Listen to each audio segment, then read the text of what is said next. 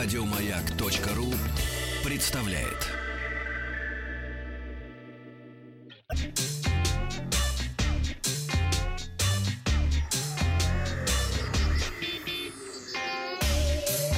Страна транзистория.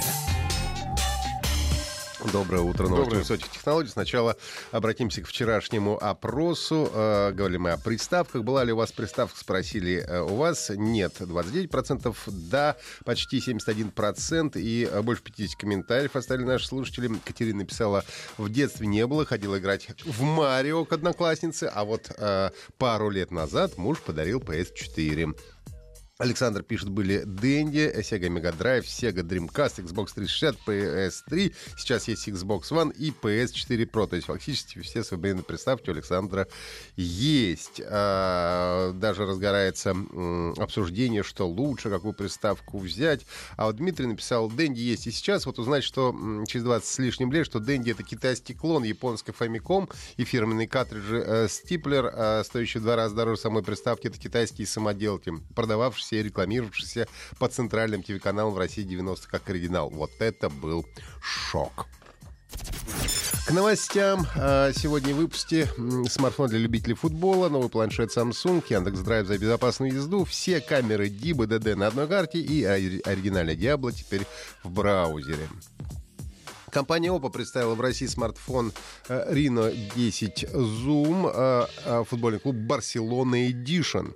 Модель ранее была представлена в Барселоне, что неудивительно, предназначен для фанатов футбола и, в частности, футбольного клуба «Барселона». На задней крышке Корпус смартфона расположен два логотипа клуба. А, в специальной версии установлена кассовая оболочка с цветами команды, тематический рингтон, эксклюзивный обои и так далее. Ну, а технические характеристики э, не отличаются от обычной версии Oppo Reno 10 Zoom. А, чипсет Snapdragon 855, 8 а, гигабайт оперативной, 256 встроенной памяти.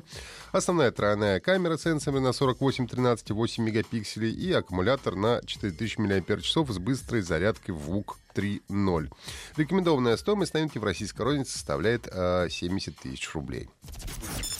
Samsung представила новый планшет Galaxy Tab S6 с двойной камерой и встроенным в экран сканером отпечатков пальцев впервые в планшетах компании.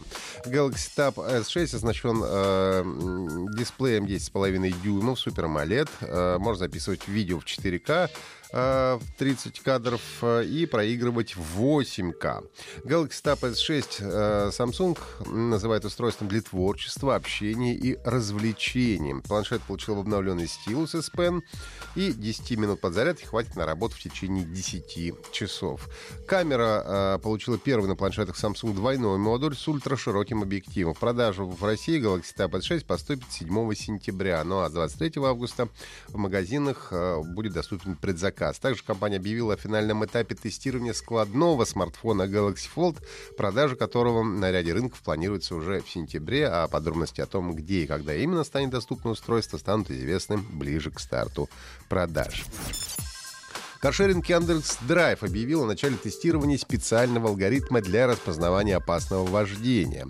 А, представители Яндекс сообщили, что а, тестируют новую технологию а, в автомобилях каршеринга, оснастили автомобили специальными датчиками, которые будут анализировать манеру вождения пользователей в зависимости от того, как они стартуют, тормозят, ускоряются, насколько резко поворачивают, перестраиваются из ряда в ряд и так далее. На основании большого количества полученных данных алгоритм будет понимать, насколько аккуратно или неаккуратно управляет автомобилем каждый водитель. А если алгоритм решит, что водитель водит агрессивно, то сначала предупредит, потом ограничит в выборе автомобилей высоких классов, потом обычных классов. А если даже после этого манера вождения не исправится, то отключит от возможности пользоваться сервисом. Восстанавливать свой рейтинг после предупреждения водители смогут, сменив стиль вождения на менее агрессивный. Первый этап тестирования стартовал пока что в Санкт-Петербурге Петербурге, кстати, где это. No. Вот, да. Но а ранее Яндекс Драйв внедрил в свои автомобили систему оповещения о превышениях с ограничением доступа к каршерингу за неоднократное нарушение скоростного режима. Ну и переходим на следующую тоже новость автомобильная, можно сказать. ГИБДД в тестовом режиме запустила специальную карту, с помощью которой можно ознакомиться с места расположения всех средств фото- и видеофиксации на территории страны. То есть все карты, которые за скорость нас и на полосу имеются. Карта доступна на официальном сайте ГИБДД в специальном разделе. Интерфейс позволяет найти близлежащие камеры на той или иной трассе, а воспользовавшись поиском. У каждой камеры есть свой порядковый номер. Всего представлено 95 регионов страны. Пресс-служба ГИБДД отмечает, что пока что база находится в стадии наполнения. На карте можно найти не все установленные в России Всего 85 регионов. 85. А там представлено 95. Нет, у нас 8... будущий регион. Конечно, Аляска. Вот это все. Но а у нас 85... А царство польское представлено? Конечно, обязательно. Все царства. У нас 85 этих самых... Э, субъектов федерации. Субъектов федерации, да. Может быть, регионов как раз и больше. Это и есть. Регионы. Да, э, пока что ГИБДД говорит, что на карте не можно не все камеры найти. Сервис э, построен на базе Яндекс.Карт. Ну, Яндекс.Карта, может быть, регионов пару-троечку прибавили. Кто же узнает. Это хорошо. Мне кажется, что это в, буду, в, будущее, в будущее глядим, конечно. Студия... Яндекс собиратель земель. Яндекс большое гнездо. Да. Студия э, Рифсофт переработала код оригинальный Diablo 96 -го года выпуска от Blizzard и сделала ее браузерной игрой. Как пишет портал PC Gamer, ее может запустить любой желающий. Бесплатная версия доступна на два первых подземелья и один класс персонажа. Сообщается, что браузерный порт основан на реконструированном исконном коде и содержит все бади и плохой код оригинальной игры. Конец цитаты.